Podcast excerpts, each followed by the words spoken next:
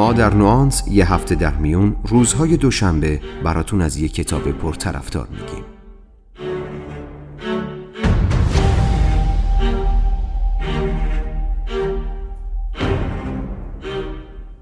نوانس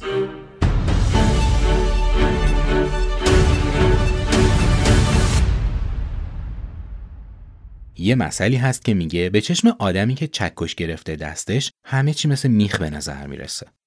اما وقتی درگیر انجام یک کاری میشیم حالا چه آماده کردن صبونه باشه چه راه انداختن کسب و کار شخصیمون به تجربه به همون ثابت شده که داشتن یه چکش برای انجام اون کار کافی نیست. مثل یه تعمیرکار حرفه‌ای که وقتی میره سر کار همیشه جعبه ابزارش همراهشه. ما هم وقتی قرار کاری رو شروع کنیم یه جعبه ابزاری نیاز داریم که کمک دستمون باشه. کیفیت نتایجی که به دست میاریم به مدل‌های ذهنی ما بستگی داره. مدل ذهنی دقیقا همون جعبه ابزاریه که موقعی تصمیم گیری و تفکر بهش نیاز داریم.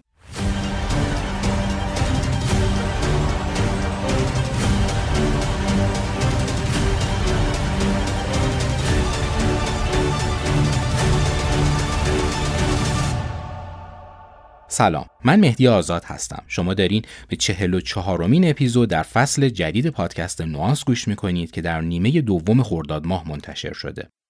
توی این اپیزود دوست دارم با هم یک کمی درباره مدل ذهنی و تاثیرش روی کیفیت زندگیمون صحبت کنیم. زندگی ما زمانی تغییر می‌کنه که یاد می‌گیریم ماجراها رو اونطوری که هست ببینیم.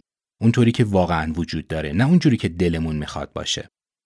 اینکه واقعیت ها رو نمی‌بینیم یا به اشکال مختلف تحریفشون می‌کنیم هزار و یک دلیل داره که تو جامعه شناسی و روانشناسی بسیار در موردشون صحبت شده.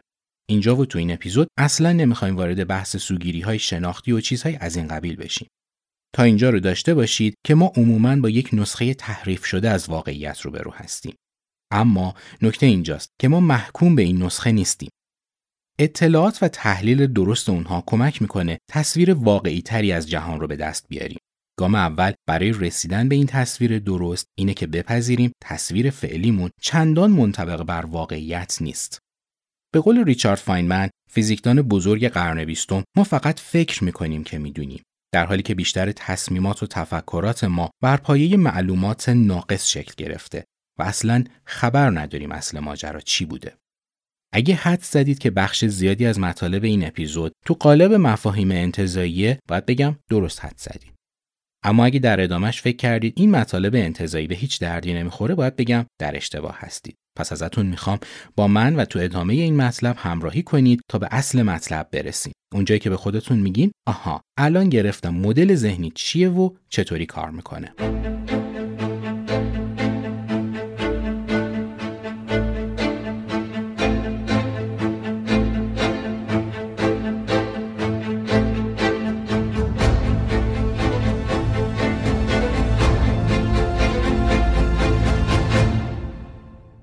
خیلی در مورد مدل ذهنی براتون گفتم اما هنوز هیچ تعریفی ازش ارائه نکردم. بیاید قبل از اینکه بریم سراغ تعریف مدل ذهنی اول یه مثال براتون بزنم. فرض کنین قراره توی یه مسابقه تک به تک فوتبال بین لیونل مسی و مثلا وودی آلن شرط بندی کنید. چند درصد حاضرید روی برنده شدن وودی آلن شرط ببندید؟ احتمالا میگین یه چیزی نزدیک به صفر. خب جواب ساده بود دیگه. حالا همون مسابقه رو در نظر بگیرین این بار فرض کنید به جای وودی آلن قراره مثلا کریستیانو رونالدو جلوی مسی قرار بگیره. حالا چند درصد حاضرید روی برنده شدن مسی شرط ببندید؟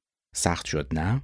متاسفانه خبر بد اینه که اکثر انتخاب هایی که باید توی زندگی داشته باشید شبیه مسابقه مسی و رونالدو نه مسابقه مسی و وودی آلن. فوتبالیستامون و وودی آلن رو فعلا همینجا رها می‌کنیم تا خودشون رو گرم کنن. بعدا دوباره برمیگردیم سر وقتشون. بریم سر مدل های ذهنی. قرار بود براتون بگم مدل ذهنی چیه. مدل ذهنی در واقع ایدهایی هستند که ما تصور می‌کنیم دنیا اونجوری داره کار می‌کنه. مدل های ذهنی یعنی طرز فکر ما، طرز ادراکمون از دنیا. مدل های ذهنی روش هایی هستند که برای تفکر و استدلال استفاده می‌کنیم. ما نمی‌تونیم تمام جزئیات دنیا رو توی ذهنمون داشته باشیم. مثلا وقتی وارد لباس فروشی میشیم و می‌خوایم یه لباس جدید بخریم یا وقتی قصد ازدواج داریم یا زمانی که داریم به خرید سهام یه شرکت خاص فکر می‌کنیم رو در نظر بگیرید تقریبا غیر ممکنه که شما تمام عوامل تاثیرگذار روی قیمت آینده سهام، کیفیت رابطه با همسر آیندهتون یا حتی دوام و کارکرد لباسی رو که می‌خواید بخرید بشناسید. پس ذهن شما چیکار می‌کنه؟ شروع می‌کنه به الگو سازی کردن.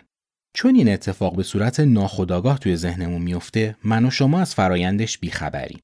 ما تصور می‌کنیم داریم بر اساس حقایق تصمیم گیری می‌کنیم اما ذهی خیال باطل.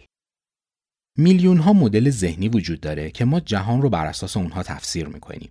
بعضی از این مدل ها درستن بعضیاشون هم نه. ما نمی‌تونیم تک به تک این مدل ها رو شناسایی و بررسی کنیم. اما قسمت خوب ماجرا اینه که می‌تونیم چندتایی از مهمترین الگوها رو برای بهتر کردن زندگی و تصمیماتمون به صورت آگاهانه مورد استفاده قرار بدیم مسلط شدن به مدل های ذهنی به این معنی هم نیست که از فردا به بعد همه تصمیمات ما درست از آب در میان. ما داریم تو دنیایی زندگی می‌کنیم که درش چیزی وجود داره به نام شانس. اگه از کلمه شانس خوشتون نیومد می‌تونم بهش بگم احتمال. دقیقا به همون معنایی که توی ریاضیات وجود داره. عامل احتمال سطحی از پیچیدگی رو به دنیا اضافه می‌کنه که اون رو تبدیل به یک مجموعه غیرقابل پیش بینی می‌کنه حالا استفاده از دانش و به کارگیری مدل های ذهنی کمک می‌کنه محدودیت های خودمون رو بشناسیم و در بیشتر موارد فرصت های پیش رومون رو بهتر درک کنیم و اینطوری تصمیمات مناسب تری بگیریم. برای این کار نیاز داریم به درک از واقعیت برسیم. برای درک واقعیت گاهی باید اجزای اون رو از هم جدا کنیم و تک به تک مورد بررسی قرار بدیم. گاهی هم باید اون رو به صورت یک کل و از زوایای مختلف به دقت بررسی کنیم. اگه بخوایم چیزی رو به دقت از نزدیک بررسی کنیم به ذره نیاز داریم. هر چقدر تعداد عدسی های بیشتری داشته باشیم از زوایای بیشتری می‌تونیم به موضوع نزدیک بشیم. این ذره ها همون مدل های ذهنی ما هستند.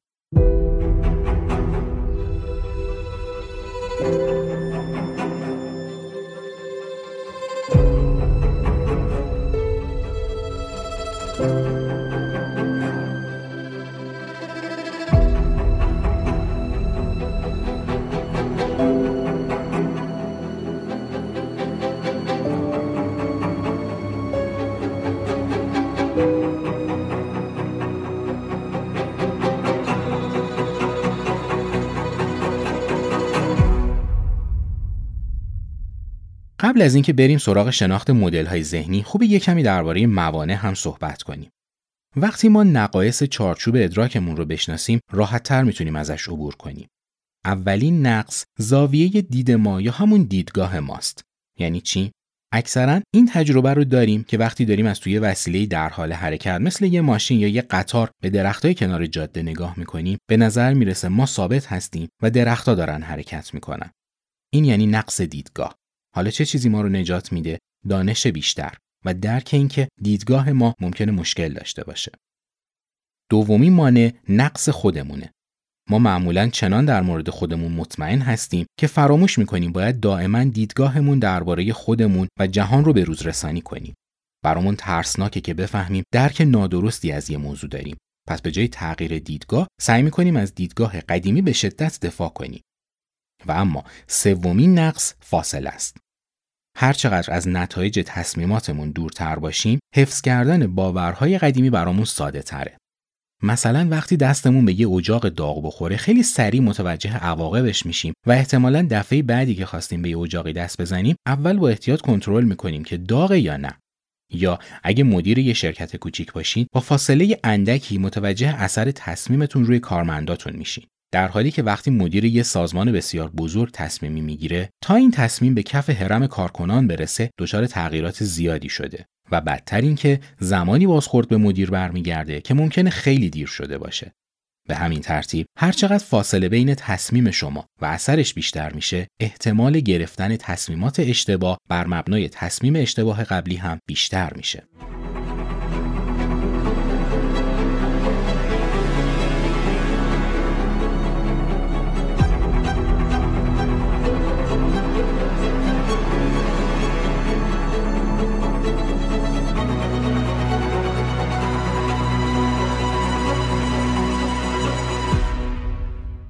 اکثر ما طبق عادت چیزایی که مغایر با عقایدمون باشن رو کنار می‌ذاریم.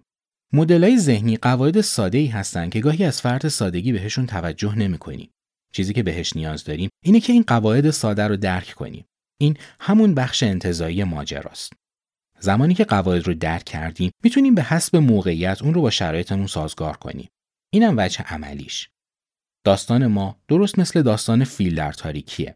دانش زمانی کاربردی میشه که اون رو توی ساختار شبکه‌ای قرار بدیم. شبکه‌ای که می‌تونیم باهاش همه چیز رو به هم وصل کنیم. تفکر شبکه‌ای شاید خودش به تنهایی یکی از مهمترین مدل‌های ذهنی باشه که ما باهاش سر و کار داریم. تفکر شبکه‌ای به مدل‌های ذهنی دیگه معنا میده. ما برای درک بهتر یک چیز اون رو به اجزایش تقسیم می‌کنیم. اما به محض اینکه اجزا رو درک کردیم باید اونها رو مجددا به شبکه بزرگتر برگردونیم و این بار کل شبکه رو تفسیر کنیم. بیاید بریم سراغ یکی از مهمترین مدل‌های ذهنی. اسمش رو می‌ذاریم نقشه یه سرزمین خود همون سرزمین نیست. بورخس تو یکی از داستانهاش درباره مردم سرزمینی صحبت می‌کنه که توانایی عجیبی در طراحی نقشه ها داشتن. نقشه های اونا بی نهایت واقع گرایانه بود. هر سنگ، هر شاخه، هر چیز کوچیکی که تو منطقه بود باید توی نقشش هم میومد.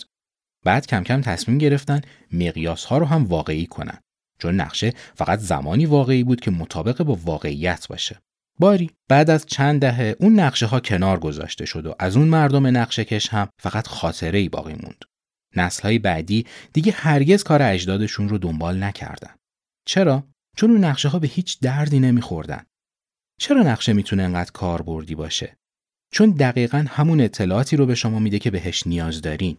وقتی فرزن از اصفهان به سمت شیراز حرکت می‌کنید شما به نقشه جاده و پیچ و خمها و مکانهای استراحت و چیزای از این دست نیاز دارید نه اینکه پشت فلانکو یه درخت هست یا نه. پس نقشه خلاصه و خلاصه تر میشه. اما کلید کاربردی بودن نقشه تو همین خلاصه بودنشه. ما با درک اینکه نقشه خود سرزمین نیست می‌تونیم ازش استفاده کنیم.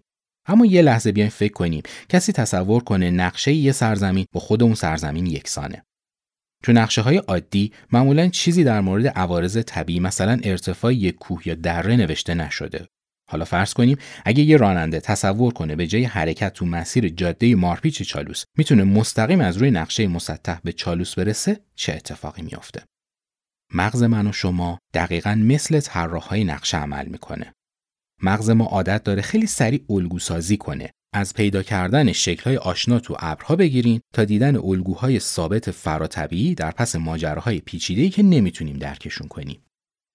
این ساده سازی درست مثل نقشه قادر نیست همه موانع و خطرات رو به ما نشون بده. اگه دارید مشکلات زندگی مشترک یا کسب و کارتون رو دائما بر اساس الگوهای یکسان تجزیه و تحلیل می‌کنید، احتمالاً هرگز نمی‌تونید راه حل خلاقانه براشون پیدا کنید. حتی ممکنه مشکلات رو پیچیده تر هم بکنید. برای رسیدن به راه حل اول باید حواستون رو جمع کنید که نقشه ها و الگوها هیچ وقت دقیق و کامل نیستن. اونا حکم راهنما رو دارن نه قانون. پس باید دائم اطلاعات خودتون رو در مورد موضوع بروز کنید و نقشه های دیگه ای رو که می‌تونه به درک بهتر شما کمک کنه مورد بررسی قرار بدید.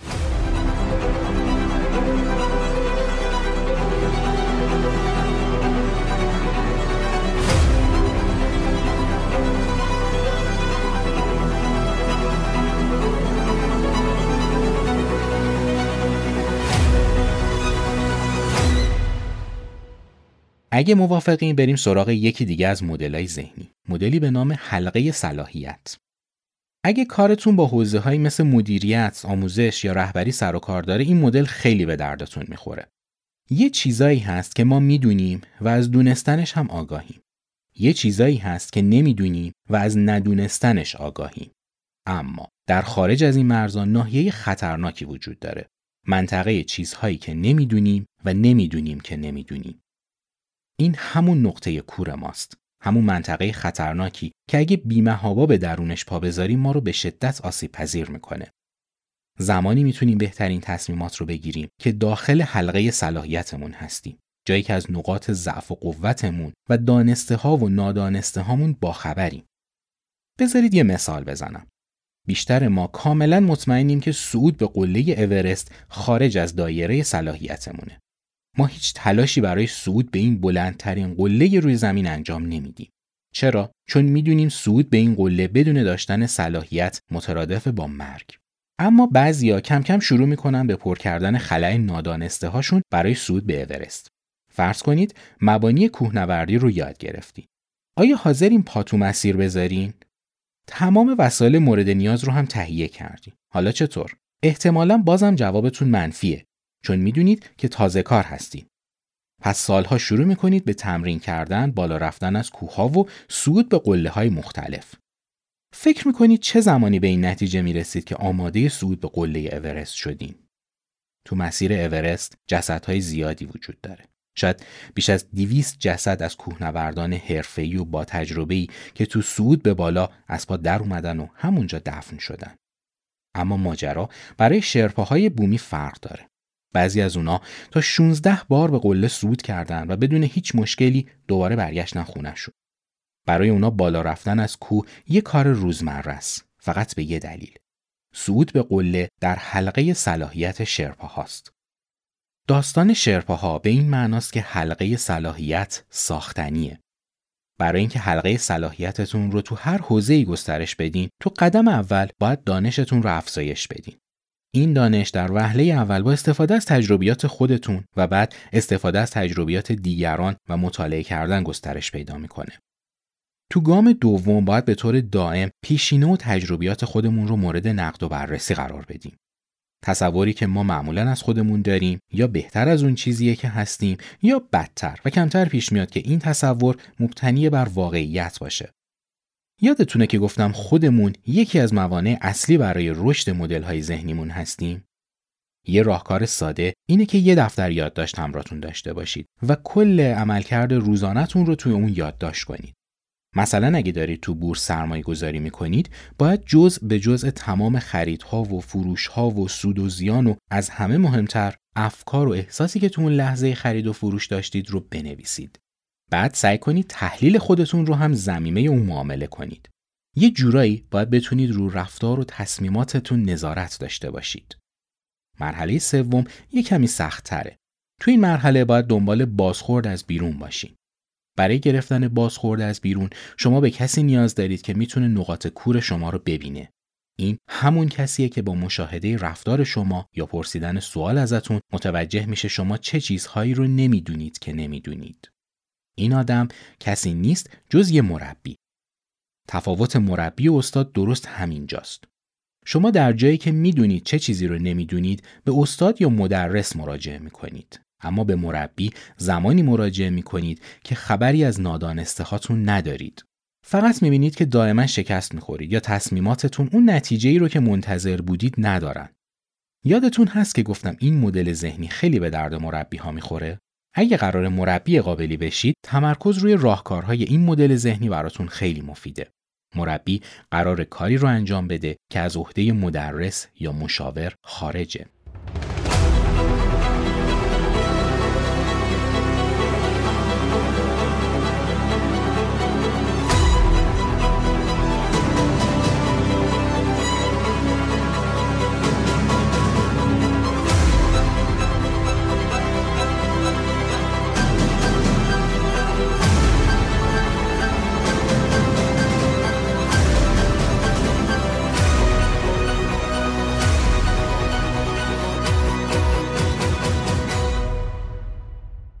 بریم سراغ آخرین مدل ذهنی که تو این اپیزود قراره دربارش حرف بزنیم. اسم این مدل ذهنی هست آزمایشگاه فکری. آزمایشهای فکری ابزارهای تخیل هستند. ابزارهایی که برای کند و کاف توی چیزهای مختلف ازشون استفاده می‌کنیم.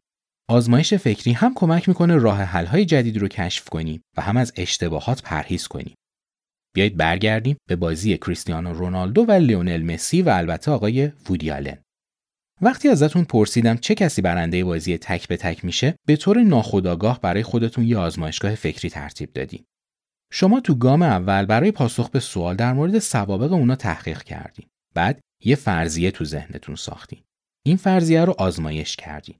نتیجه به دست اومده رو تحلیل کردین و جواب رو با فرضیه‌ای که ساخته بودین مقایسه کردین. تمام این ماجرا تو چند ثانیه توی ذهنتون اتفاق افتاد. تو رقابت بین مسی و آلن خیلی راحت پیش بینی کردین مسی برنده است. حتی با در نظر گرفتن انواع بدشانسی و آسیب دیدگی ها باز هم شما شانس اول رو به مسی میدین. اما در رقابت بین مسی و رونالدو ماجرا عوض شد چرا چون سوابق هر دو نشون میده بازیکنهای ای هستند پس ساخت فرضیه چندان ساده نیست اما غیر ممکن هم نیست در واقع ذهن شما این قابلیت رو داره که برای هر چیز غیر ممکنی هم احتمالات ممکن رو در نظر بگیره مثلا فرض کنید اگه سلطان محمد خارزمشاه به درخواست دوستی و تجارت قاان مغول جواب معدبانه و به قول معروف دیپلماتیک می‌داد چنگیزخان مغول هرگز جنگی رو شروع نمی‌کرد و هیچ کدوم از اتفاقهایی که تو قرن هفتم تو ایران افتاد هم پیش نمی اومد. آزمایشگاه فکری به ما کمک می‌کنه بارها و بارها فرضیاتمون رو مورد آزمایش قرار بدیم تا ببینیم با تغییر هر کدوم از فاکتورهای تاثیرگذار چه تغییری در نتیجه پدید میاد. همه چیز با یه سوال شروع میشه. اگه سلطان محمد خارزمشاه جواب درستی می‌داد چه اتفاقی میافتاد؟ سه تا جواب وجود داره. اول اینکه پاسخ سلطان محمد اهمیتی نداشت و چنگیز فقط به دنبال بهانه برای حمله بود. دوم اینکه چنگیز هیچ برنامه‌ای برای حمله نداشت و پاسخ سلطان محمد اون رو وارد جنگ کرد. و سوم اینکه پاسخ سلطان محمد اثر داشت اما همه ماجرا نبود و عوامل مختلفی من جمله این پاسخ دست به دست هم دادن تا حمله مغولها به خاورمیانه اتفاق بیفته. بقیه مراحل رو لطفا خودتون بعد از تموم شدن این اپیزود بررسی کنید و ببینید به کجا می‌رسید. آزمایشگاه فکری کمک زیادی می‌کنه تا محدوده هامون رو شناسایی کنیم. دانسته هامون رو محک بزنیم. و آزمایشگاه فکری صرفا یک خیال پردازی بی نتیجه نیست. کمک می‌کنه روابط علت و معلولی رو بهتر درک کنیم. از طرفی می‌تونه پایه‌ای باشه برای یکی دیگه از مدل‌های ذهنی که اصطلاحا بهش میگن تفکر درجه دوم. یعنی پیش بینی اینکه تو مرحله بعد چه اتفاقی میافته.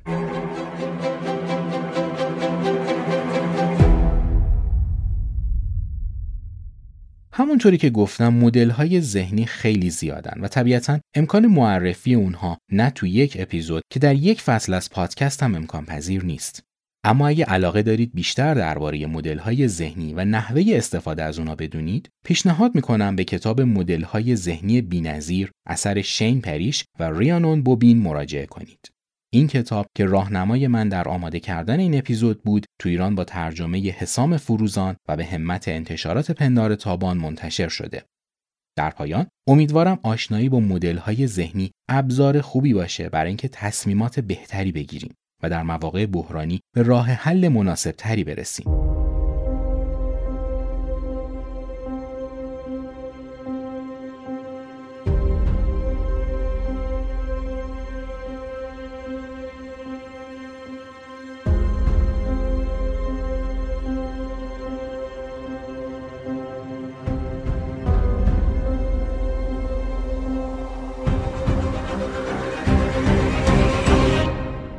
خب این اپیزود هم به پایان رسید. نظر و پیشنهاد یادتون نره و اگه فکر می‌کنید آگاهی از مدل های ذهنی می‌تونه برای دوستانتون هم مفید باشه این اطلاعات رو باهاشون به اشتراک بذارید. این اپیزود و اپیزودهای بعدی ما رو می‌تونید روی بیشتر برنامه های پادگیر مثل اپل پادکست، کست باکس و اسپاتیفای و همچنین روی سایت تهران پادکست بشنوید. تا دو هفته دیگه روز و روزگارتون خوش.